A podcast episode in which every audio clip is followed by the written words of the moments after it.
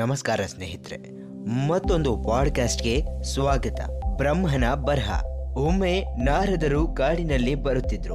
ಅವರಿಗೊಂದು ತಲೆಬುರುಡೆ ಕಾಣಿಸಿತು.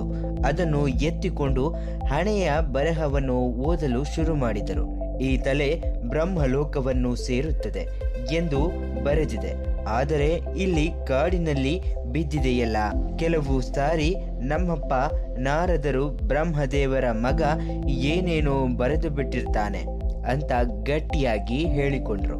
ನಾನು ಹಾಗೆ ಬರದೇ ಇಲ್ಲ.